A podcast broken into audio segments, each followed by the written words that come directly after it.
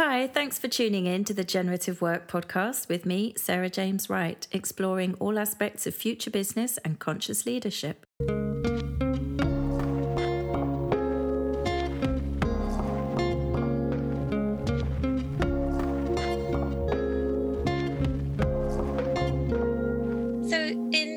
Episode, I'm delighted to be joined by Nicoletta Bertoldi, who is a filmmaker and a project manager, who's going to be asking me three questions about generative work. Nicoletta and I have been talking about these ideas for a little while. Nicoletta, I know you have a background in both large corporates and grassroots organizations, and you're currently project managing a new housing co-op. But let me know what was it that's really sparked your interest in generative work? I think it's some of the conversations that we've had around it, kind of, you know, seeing sort of how within an organisation and also from my filmmaking background is in terms of how to best sort of lead and how to have a connected team so that everybody is sort of on the same page.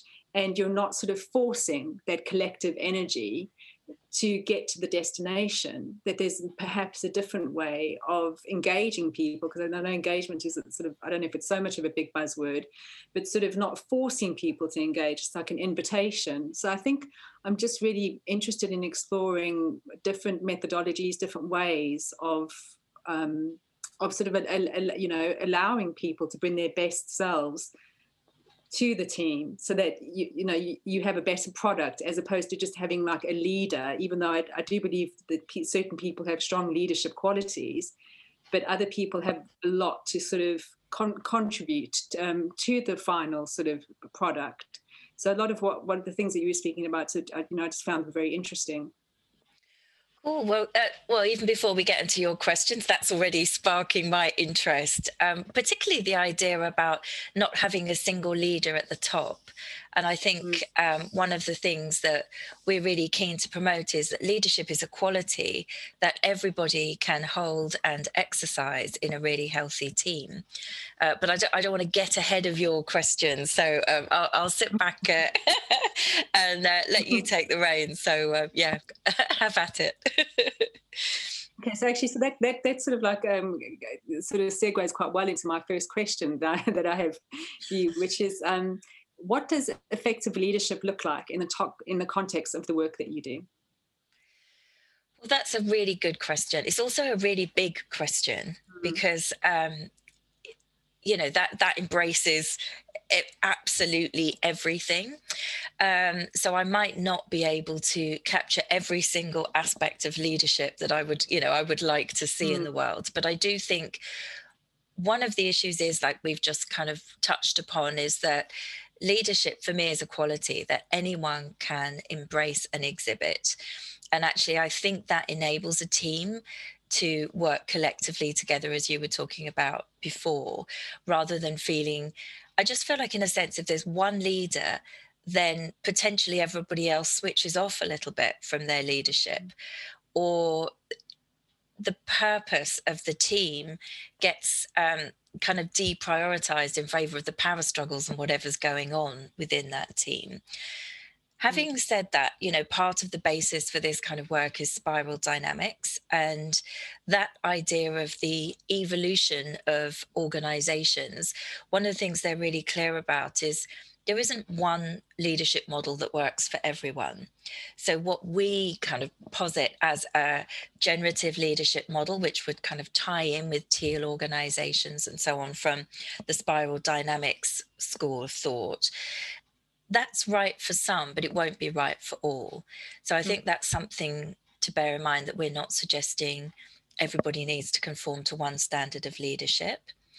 But the bit that we're interested in is that everyone leads, and everyone leads on behalf of the whole. So that, I think the big difference is that people aren't then leading from a sense of ego, but that's kind of going to help us to move towards that kind of collective intent, collective wisdom that enables teams to work really well and creatively and rapidly together too. Mm. Because I think we've all been in unhealthy organizations, generally more than one. And I, you know, in my experience of that, the dynamics, the kind of toxic dynamics in the team just become the thing that everybody's focusing on. It actually becomes more important than the work of the team. So with this methodology, conversely, we really ask people to invest some time, energy, resource into how is the team functioning just as a unit of human beings. And if people are pressured, they often feel like, well, we don't really care about that. We want to just get the team being productive. But in my experience, if you can invest in how is the team as a unit, how are all of the individuals in that team bringing their best, then you start to craft a team that can become actually very productive, because it's kind of cleared away all the stuff that's blocking their smooth flowing and their creativity. And then to get back to the kind of capacities and capabilities of leaders in this new space, it really needs to be something a bit different from the old model of leadership. I mean, you might still want some of the aspects of the old model of leadership. You know, you're going to want to be able to manage a budget and so on, you know, and manage your time. But it's really having some human qualities about checking in with the people that you're working with and accessing your own humanity, I think. I think that's the way to do that, like your own vulnerability. Your own parts that, you know, there'll be bits that you're good at and bits that you're not good at, because that's life. I mean, one of the phrases I often use is around including incapacity. So if on a given day you're just not on your game, it's actually better to just say, today I'm just not on my game, rather than try to kind of push through, because you're working from that rather depleted place. And that's the sort of space that I think there isn't often in organizations, for people to sometimes not be at their best. Or there's generally a culture in organizations where that isn't welcomed. So people hide that. They hide the bits that they're struggling with. They hide the bits that they're not good at. And from a systemic perspective, that's all useful data that kind of belongs in the system. Mm. So it's a bit like you're painting with less and less colours, you know, because you've decided, well, I don't want the red, or I don't want the blue. Or Does that make sense? Mm. So there's a whole host of qualities I think leaders need to have. And some of the more surprising ones, I guess, are about including incapacity, really acknowledging your own vulnerabilities and embracing uncertainty, just being able to say, I don't know. I don't know what to do in this situation. And I think that's often just being able to acknowledge that brings us into this territory where maybe some collective understanding can develop, because we're not expecting one person to have all the answers, but we're sitting in a genuine inquiry about, well, what could happen in this situation? You know, if a team is facing a challenge, if we instead of sitting down saying, we need a solution, you know, you've got to come up with a solution. It's got to be fast because this is business critical. If you could give yourself a little bit more time and space and think, well, what's the question that we really want to answer here? What's the thing that we don't know? What would take us into the territory of our true innovation and creativity? And I think actually it feels as if there isn't time to do that, especially when the pressure's on. But in my experience, that's the only way to really get to a solution that works for not just the team, but the organization and the kind of wider life and environment around it too. Yeah, it feels a bit more rounded, really, rather than kind of narrow decision that gets made. Exactly. And I think it's interesting you mentioned that, because decisions are one of those things that can kind of close down the energy that's flowing.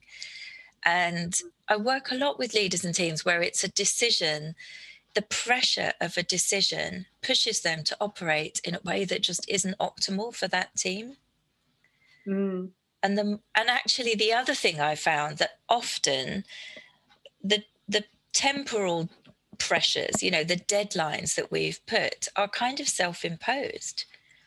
Mm-hmm. We don't always need, you know, it's like someone's had an idea that we're going to do this project in X amount of time, and then we've worked back and we've said, well, this is the deadline for this. Yeah. But actually, if we can have a little bit more flexibility around deadlines, we can tune in a little bit more to the contexts that we're working in. Mm. And I think that's another aspect of leadership, to have this systemic understanding that the team doesn't work in isolation within the organization. The organization doesn't work in isolation within its sector or with its customer mm-hmm. base. And, you know, we need to pay attention to those larger systems within systems to have a truer understanding of what's going on. So something you said about sort of leadership, how everybody is a leader, which I agree, you know, for everybody to take accountability for what it is that they do. But in terms of kind of a leader standing up and kind of going, look, I just don't know, or I'm really uncertain about whether or not this is going to work. If you go into an organization and a leader actually said that, say a CEO got up and said that, I wouldn't imagine that people would receive that well, like in terms of going, I just don't know. Because I think there is a part of me that goes, well, if, you know, if somebody's a leader, you want to know that they know that it's going to be okay, even if they, you know, that they're going to deliver, kind of, which I suppose is the stress of being a leader, really, kind of going, don't worry, it'll be kind of, but that vulnerability that you mentioned and that kind of, and I do think like sometimes you can go, I don't know, but know that you can get the answer kind of thing. But I think people don't want to hear that you're in a place of uncertainty. You know, that they want something definite. I think that's absolutely right. And what you're talking about is the old system. And it's a really good point to make, because with these ideas around working generatively, I don't think there's the sort of thing that you could just pluck something out of thin air and apply it to every situation and it's going to work perfectly. Because like you say, if you're in a system where the culture and the setup, the hierarchy, the whole structure of the organization is on a different model, you're not going to change that overnight, and one person isn't going to be able to change that. And in a sense, why would we? I wouldn't have the conceit to say, oh, I'm just going to come in here and make everything better. You know, it's in that kind of environment, yes, leadership, it's invested in our expertise. You know, leaders are paid for what they know and for the responsibility that they take. And that's how that model operates. Mm. And the difficulty with that, like you've said, is that suddenly there's the pressure on that leader to not admit defeat, not admit that things are going wrong, not admit that they don't know. And the difficulty with that is like you're going down a cul-de-sac, you know, your options get narrower and narrower and narrower as that, you know, you follow that train of thought.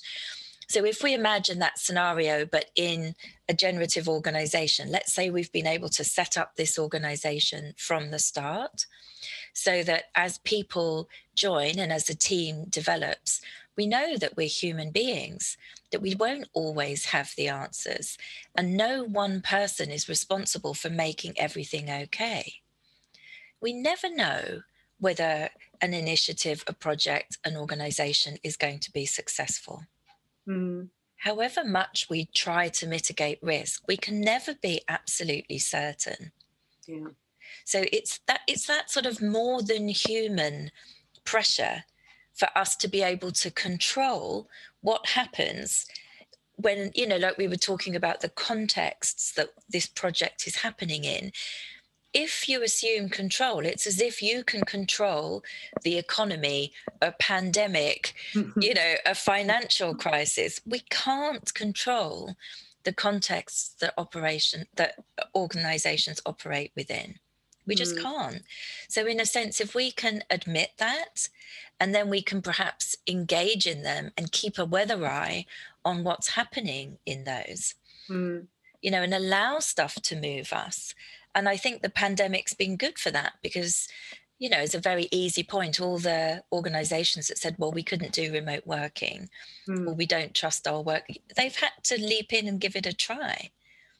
you know, the environment created a change within the organization. So I think that's one aspect of it, so that we don't set leaders up to be superhuman. Mm.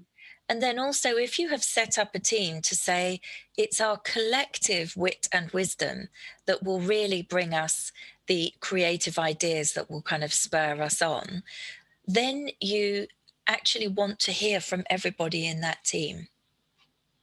Mm. And I think having one voice shout loudest in the old model of leadership tends to shut down all of the other voices that may have something really interesting to say. And one of the fears around that is that, oh, we can't cope with everyone's opinions. You know, we can't listen to everybody. It would just be chaos. But another aspect of it is that people really need to be empowered to know when they're coming from their own sense of ego and when they're working on behalf of the initiative. And that's a certain kind of developmental maturity that I do think every individual needs to have for this kind of collective thread to work really well in teams. Does that make sense? Yeah, absolutely.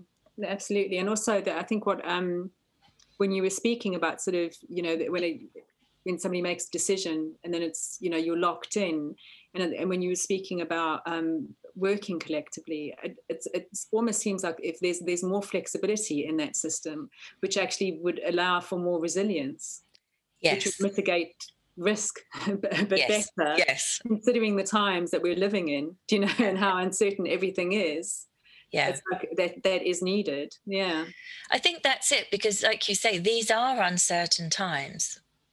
That's just how it is. The pace of change in our socioeconomic climate has just got more and more rapid, you know, and things like the climate emergency is having such a pressing effect on everything, whether or not we're acknowledging that or not.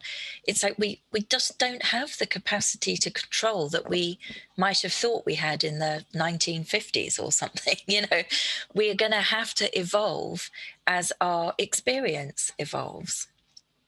Yeah, nicely put. Okay, so I had another question. So I was reading your blog about how to actually, it follows on from what you were saying, was how to unplan, you know, in uncertain times. But this is you know, and you were speaking about sort of making space, you know, so that your deadlines aren't as tight. So there's space for that. But the mark of success for like a lot of businesses, well, I think a lot of, maybe apart from B Corps or perhaps nonprofits, is profit and optimum productivity, which is aim, you know, the aim for that. And the markers are often decided by data, which I think data is useful, but then I think sometimes, you know, it can be a little bit inhumane, really. Are you looking at a whole new paradigm in terms of outcomes, which informs the process that companies come in and use? I mean, yes, in a best, you know, best case scenario, then yes, we would really be looking at the way we frame it is looking at kind of exchange of value differently. So profit is definitely a marker as an exchange of value.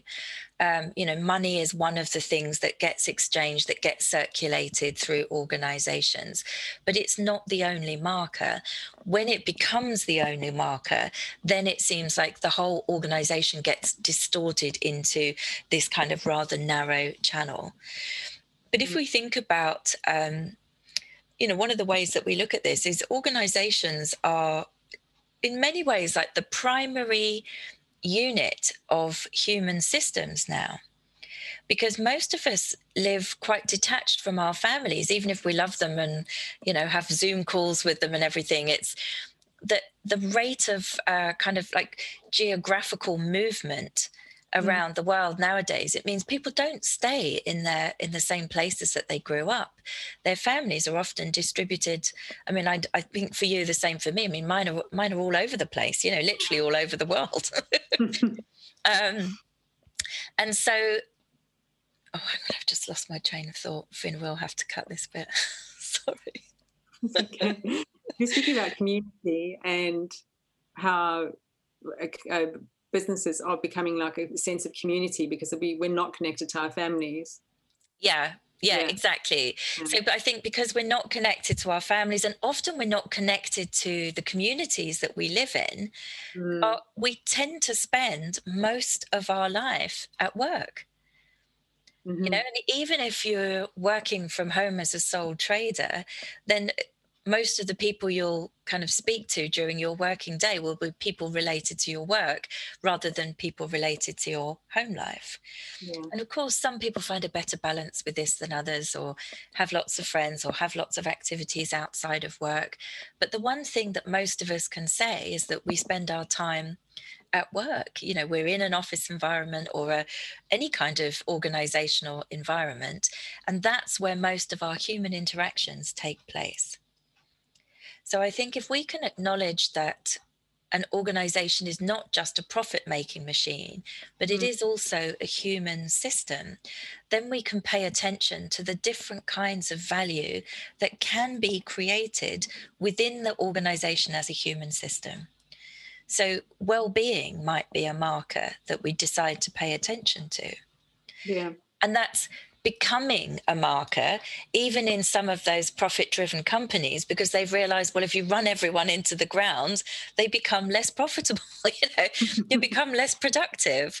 So actually, if we can use well-being as a marker, particularly, you know, mental health now is starting to be understood. It's not just about physical health, but again, something that pandemic has focused us on is our health and well-being. That needs to be kind of one of the values that's exchanged in organizations. And then I think it's also paying attention to what happens beyond the organization, because one of the detractors about that profit-driven sense is that there's all these negative externalities. The cost of their profit drive gets pushed out onto the environment or internally into their workers in terms of stress and conflict. So there's damage being done, you know, in relation to that profit margin.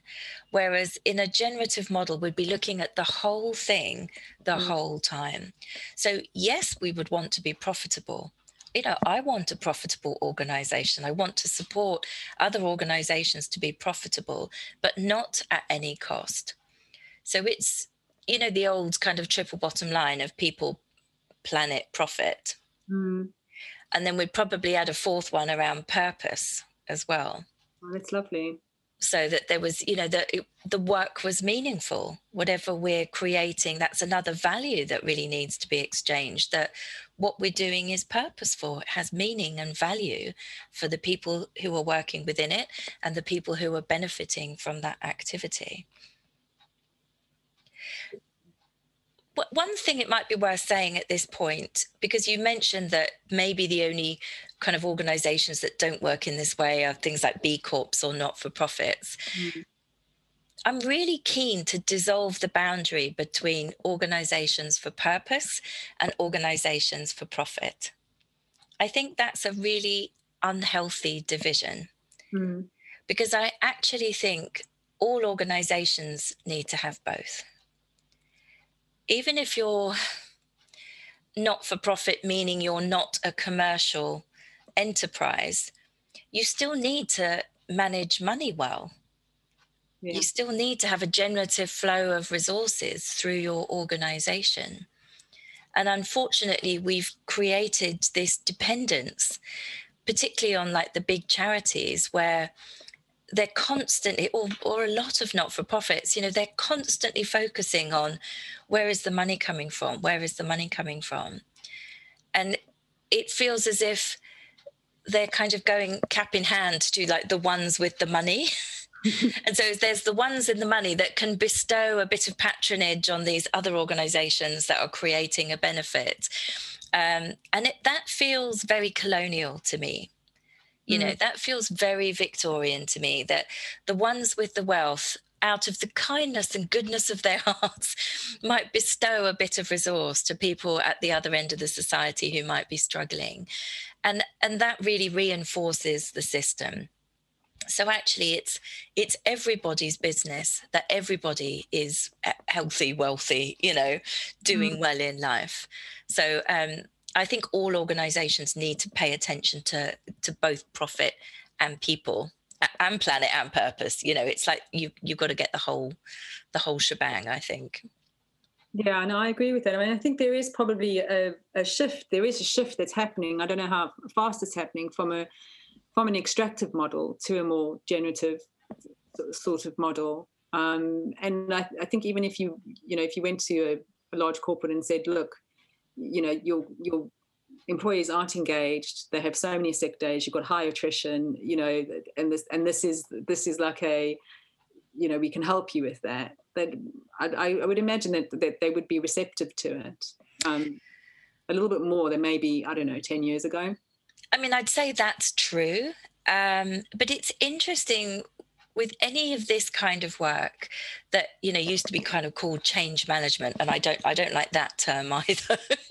But it was always like everyone's like, well, you know, will the corporates buy it? As if, you know, that's the cash cow. Can you introduce this into corporates because they pay loads of money for this kind of work? And yeah, they do pay loads of money for this kind of work, but you know, we've supported a lot of the people that work with corporates. We don't tend to work with larger corporates, but a lot of the people we've supported do.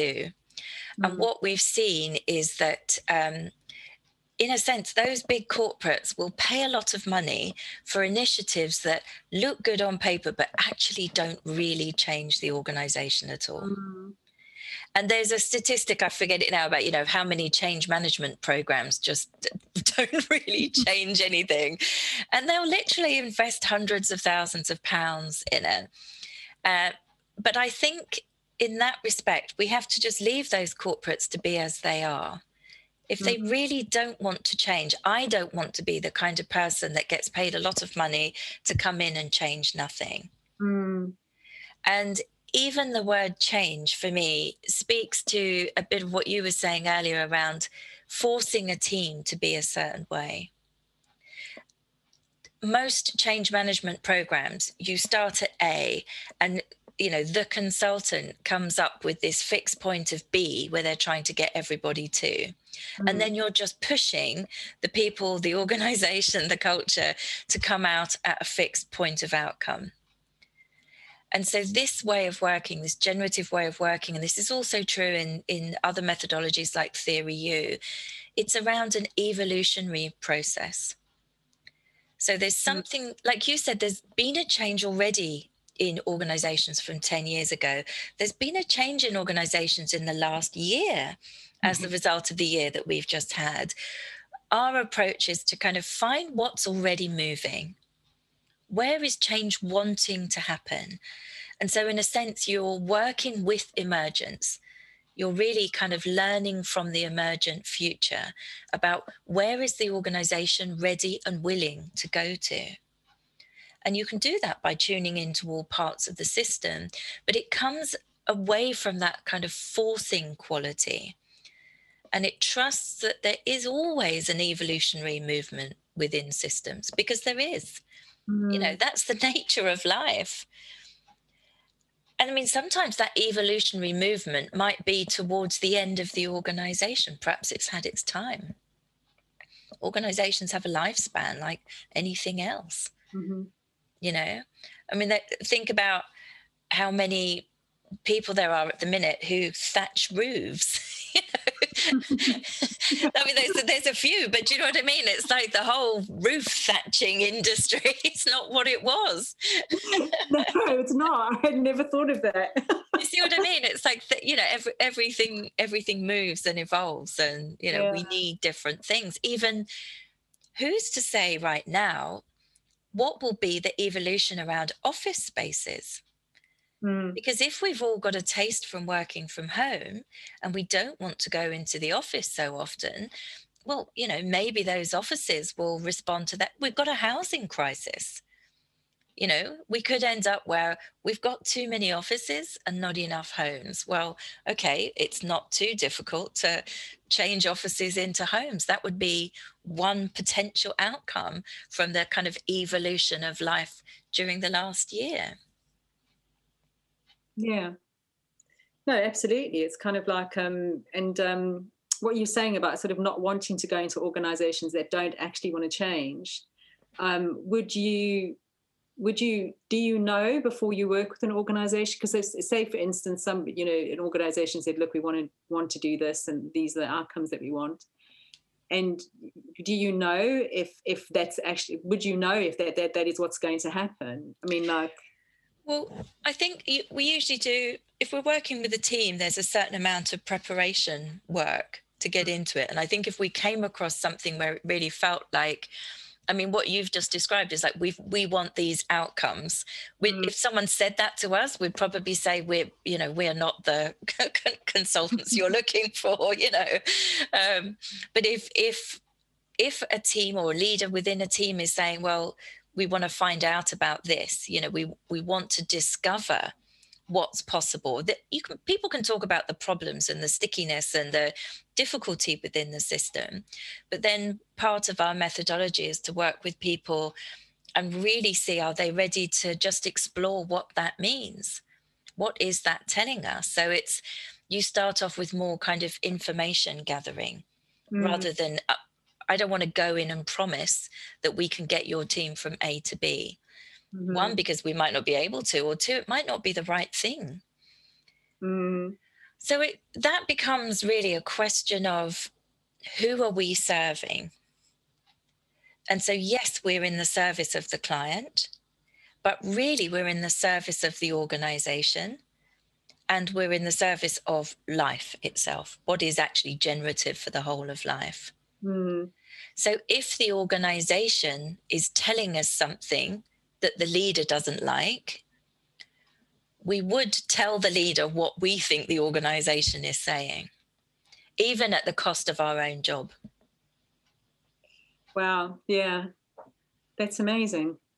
But when we've had to go that far, I guess it depends on the leader. There's been some times where people have just not been ready to listen to that. It's not been what they wanted. And I think we've got better over time about not taking on those pieces of work, learning which ones to say no to. But I think if we can really support the leader to hear what the organization is saying, then things can really start to move. And many are willing, many want the support. Because as we've said, it's very lonely being that leader at the top where you're supposed to have this, divine ability to fix everything. It's a lot of pressure. Especially now. Yeah. Well, just everything that's going on, you can just imagine, be like, what's next? What's happening? Yeah. What the hell? Yeah, sure. Yeah. No, that's lovely what you said about kind of, serving the organization as opposed to the client, and it just, the impression that I get is that it's less minimum effort, maximum efficiency. Yeah, quote, kind of that's what it reminds me of. If you go with what is rather than trying to push against the current, yeah, it's almost more powerful in a way and probably far more productive. It is. I mean, in my experience, it really is. So we talk about ease. And it's not something that people will ever say, oh, it's easy. Not that it's easy necessarily, but you can find a sense of ease rather than that efforting. And when you are efforting, you're coming from a sense of will. You're back into operating from ego rather than operating from a more integrated place of your being, which can actually serve something wider than your own narrow interests. This comes down to, I think, we can talk about what organizations might look like if they're set up in this generative way, but you can't divorce that from what are the leaders like and what are the people that work in those organizations like? Because if you're going to work in the service of life, you have to understand, what does that mean? What does that phrase, even mean for you as an individual? Because most people are from this very different dynamic about, well, I work hard, I get my money, and then I spend my money. It's very much around self-interest. Yeah, and hopefully we're moving more towards something that's a little bit more collective, really, because it's what's needed, isn't it, really? Yeah, and I guess the other thing to say about this, which may be an unpopular thing to say, but to me it feels absolutely true, it's not just around organizations that are set up for profit, because I've worked a lot with organizations that are set up for a purpose, mm-hmm. and people are often working through their own egoic material in those kinds of organizations. And it's not that they want to be top dog necessarily or earn top dollar, mm-hmm. but they have kind of latched on to the need to help something, a cause, a person, a group of people. And actually they are often overgiving and overworking mm. out of a sense of undervaluing themselves personally. Mm. And that happens a lot. And there's a lot of burnout in purpose-based organizations for that reason. And strictly speaking, that is part of our ego. Mm. That's still working from ego rather than working from this deeper sense of who we are and what we can do kind of within our lives. We're trying to fulfill our own need by working on behalf of others. Mm-hmm. And it just doesn't help. Ultimately, it doesn't help. Yeah, because it's sort of like a self-sacrificing approach, isn't it, really, which I suppose is not... Yeah, you're right. It's not helpful. It's not sustainable. Mm. And the other difficulty with self-sacrificing, I mean, part of, you know, what we bring into our model is this idea of, you know, everything external is mirrored internally. Mm. So everything you are holding, all the truths that you hold as self-evident about yourself on the inside, you are mirroring and projecting into the outside world. So if you say, I have to sacrifice myself in order for me to create a benefit in the world, then that's a bit of a warped perspective. That's not how life works. You know, life works out of a kind of abundance of generosity. Mm. Life is just kind of overflowing. When it comes from that perspective, I'm full up and therefore I can give to you or my cause from a place of fullness and wellness, that's great. But if you're coming from a place of lack in yourself, all you can really create is more lack. Mm. And that feels like a kind of harsh thing to say, because there are so very many people whose hearts are in the right place and who are doing good work in organizations that are set up to create something good into the world. But actually my belief is that unless you can really shift that belief system underneath that, there's a limit to what you can actually achieve. And the culture is often quite inhumane in those organizations. But because there's a greater purpose, the idea that kind of there needs to be some, you know, people need to sacrifice themselves to. Yeah, absolutely. I think most of the big charities that I've worked with, there is this idea that, yeah, self-sacrifice is a part of the culture. And if you're not working way over your hours, you're deemed to be not doing enough. If you're not on the edge of burnout, you're not doing enough. And all of the leaders model that because they have all this pressure about being the ones with all the answers. Yes. And it stifles people's creativity as well. It's not a good environment to work in. That sounds very similar to large corporate, really. Well, it's interesting, yeah. Driver, though, yeah. Well, in my experience, what they've done in the last sort of 20 years is try to run large for-profit organisations like corporates. Mm. And actually... sometimes there can be more of a humane culture within a profit-driven organisation because they can sort of afford to look at well-being.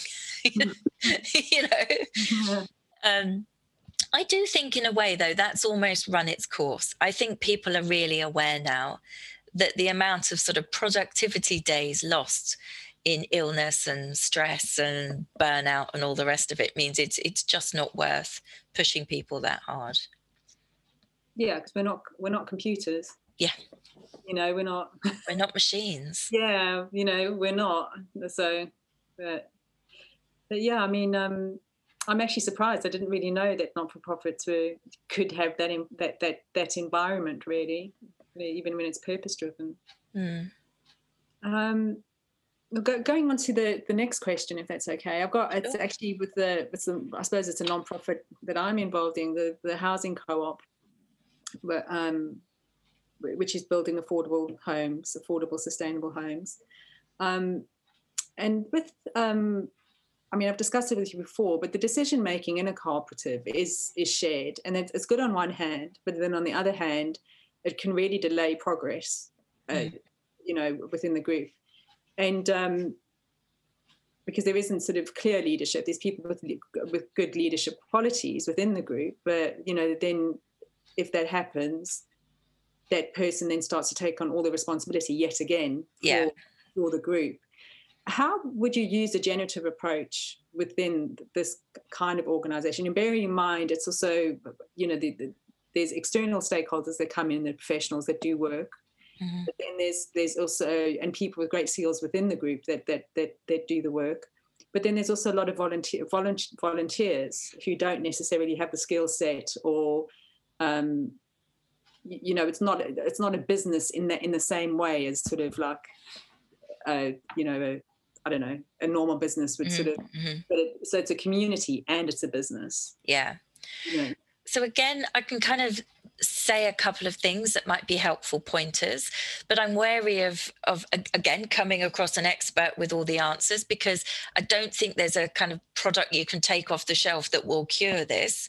Mm-hmm. I think it's much more around developing a culture overall where you do look at the exchange of value differently, all the different exchanges of value, including, you know, your volunteers and what they're bringing, and that you start from the ground up to build a culture where people can offer their perspective in, but they don't necessarily have to be attached to it.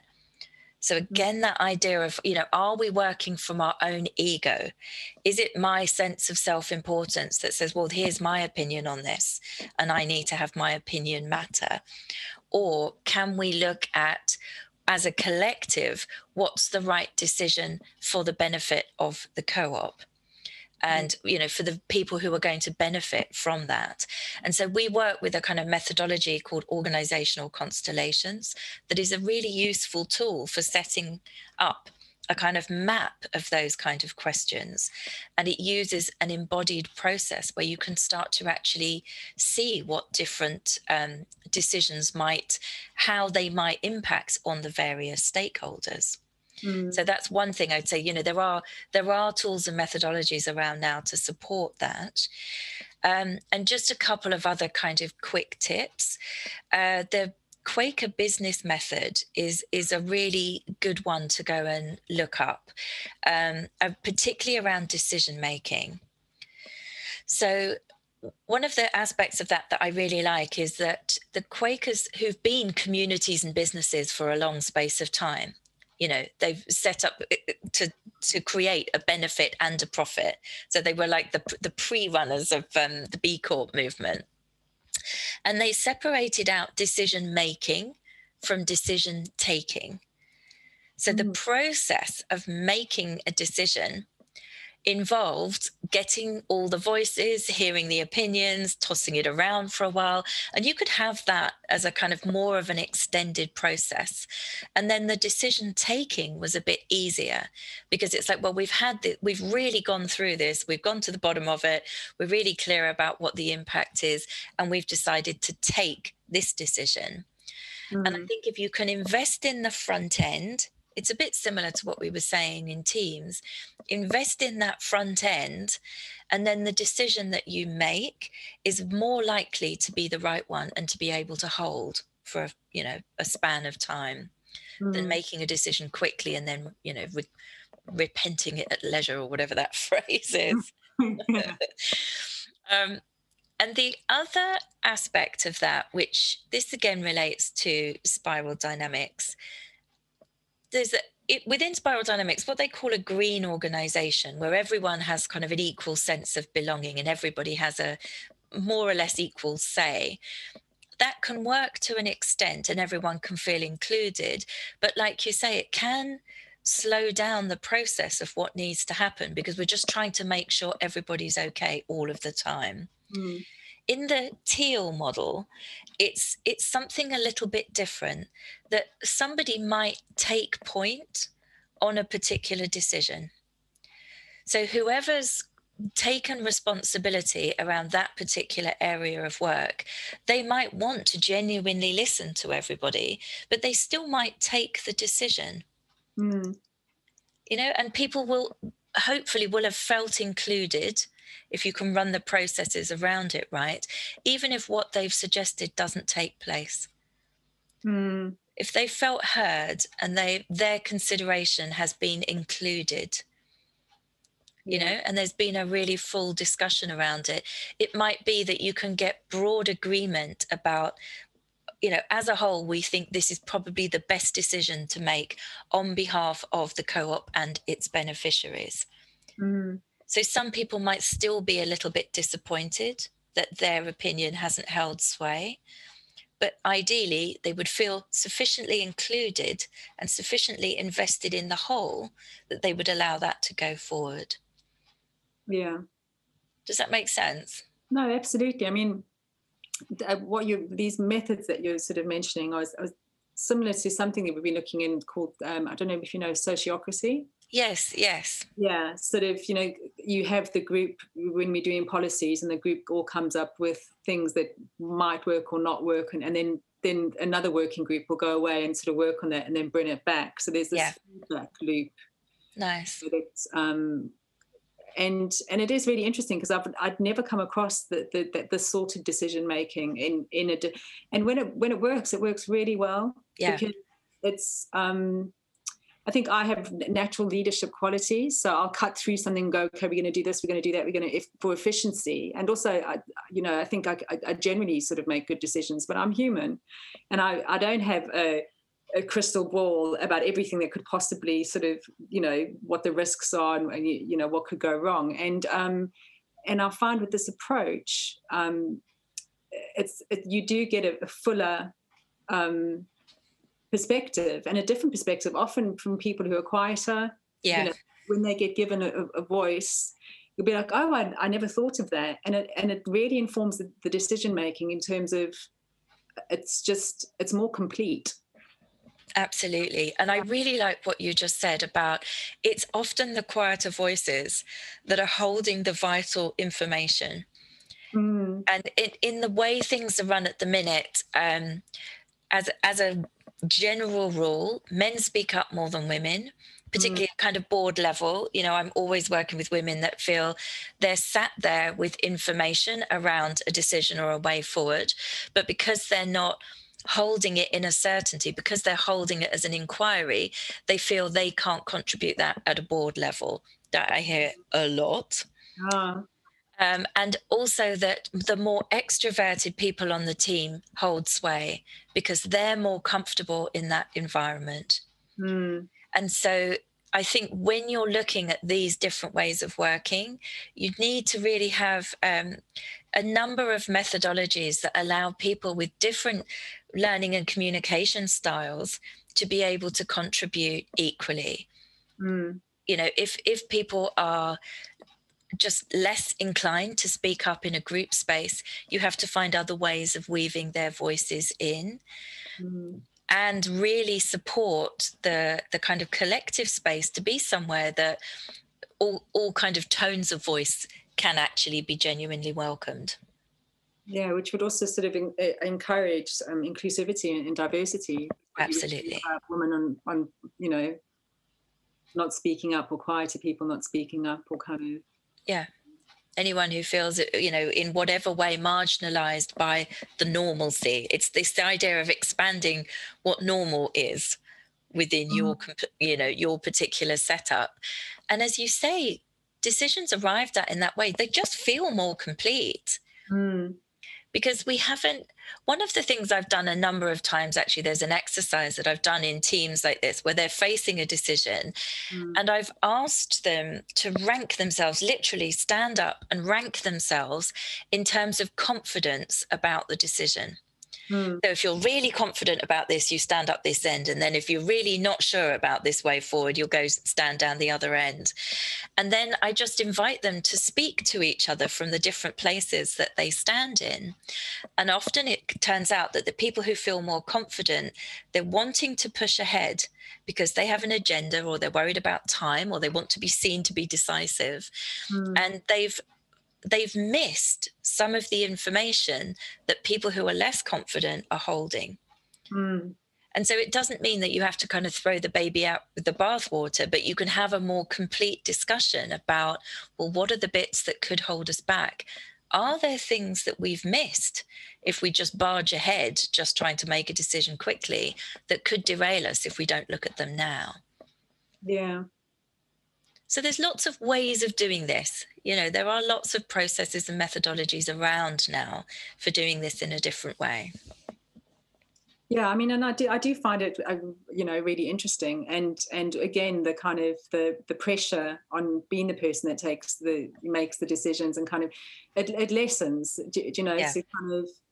And also, it's not appropriate for this particular organisation either, because exactly. Like, it's the idea as well, but I don't know if this is, but I always think, like, if you have somebody who's leading something and something happens to that person, they can't actually lead. It's a risk, isn't it? Yeah. And if your entire team is based on that one person, and people do have strengths, you know, like if somebody's a really great leader, they are a great leader.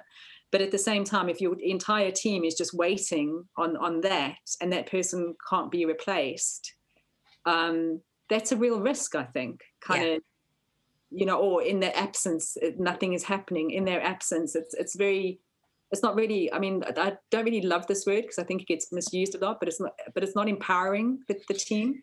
Yes. And the word that we often use is, you know, in that situation that you're describing, it's deauthorizing for people. They don't feel self-authorized to be able to kind of do their work or bring their creativity or add an opinion into a decision-making process. So anything that helps people to feel authorized and creative, I think, is really important. Yeah, because it's not a parent-child relationship. Exactly, yeah.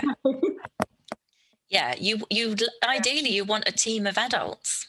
Yeah. But you're so right, because when you think about, you know, I'm sure you and I both had several experiences in organizations where there was very much a parent-child, you know, dynamic going on. Yeah. And then it just infantilizes everybody, that they, you know, they stop giving a shit, or, you know, they start messing around because, you know, you just become the child in that dynamic. They also don't tell the truth. Yeah. Which is very useful information, I think, for more senior leaders, like being able to, you know, for people who are sort of lower down in the rung to be able to tell people the truth. It's very useful information. Yeah. But it's interesting. I mean, when you've described it as lower down the rungs, you know, this is why those kind of very hierarchical structures might not be the best places for these kind of engagements that we're talking about. Yeah. You know, you have to build a relationship of trust where people feel confident enough to challenge. And that's very difficult in a hierarchy. Very, very difficult. Yeah. No, absolutely. Cool. Yeah, nobody wants to be the person that, you know, tells the CEO off. Yeah, yeah. I mean, it literally, your job's on the line, isn't it? If you do that most of the time. Yeah. Cool. No, this has been really, really interesting. Thank you. And I've just gone away with so much. Oh, good. Well, my pleasure. And thank you so much for coming on. It's been really nice to chat to you. And I really wish you well with the co-op, because, like you say, it's an interesting opportunity, isn't it? Mm. I mean, from what you're doing, the purpose of the co-op is really worthwhile, but also it's an opportunity to see, in order to achieve that purpose, how can we create an organization that perhaps operates a bit differently to, you know, the majority out there. Yeah, and it's creating community, you know, it's kind of like, that's the, you know, I think it's, you know, what the collective sort of creates will be buildings that we live in, and, or, you know, or people live in, but the actual community is the harder part in a way, you know, in terms of a harmonious community. Yeah, you know, we can make decisions collectively. So, which isn't dissimilar to a business, really. So yeah, true. Yeah. So, Nicoletta, do you have a website as yet? What for Starlings we do. Do you want the? Yeah, give it out just in case anyone listening wants to go and look you up and find out more about what you're doing. Yeah, it's called. We're going to be updating it because we're working on a proposal at the moment. But it's starlingshousing.org.uk. I think I've got that right. Starlings. So I'm just googling it. Starlings Housing. Yeah, it's starlingshousing.org. Starlingshousing.org, and we can get Finn to put that in the episode description. Great. Cool. Okay, so thanks very much, Nicoletta, and do check out the Starlings website if you'd like to keep track on Nicoletta and the work she's doing in the housing co-op, and see you next time. Thanks so much. Thanks so much, Sarah. Bye. Bye.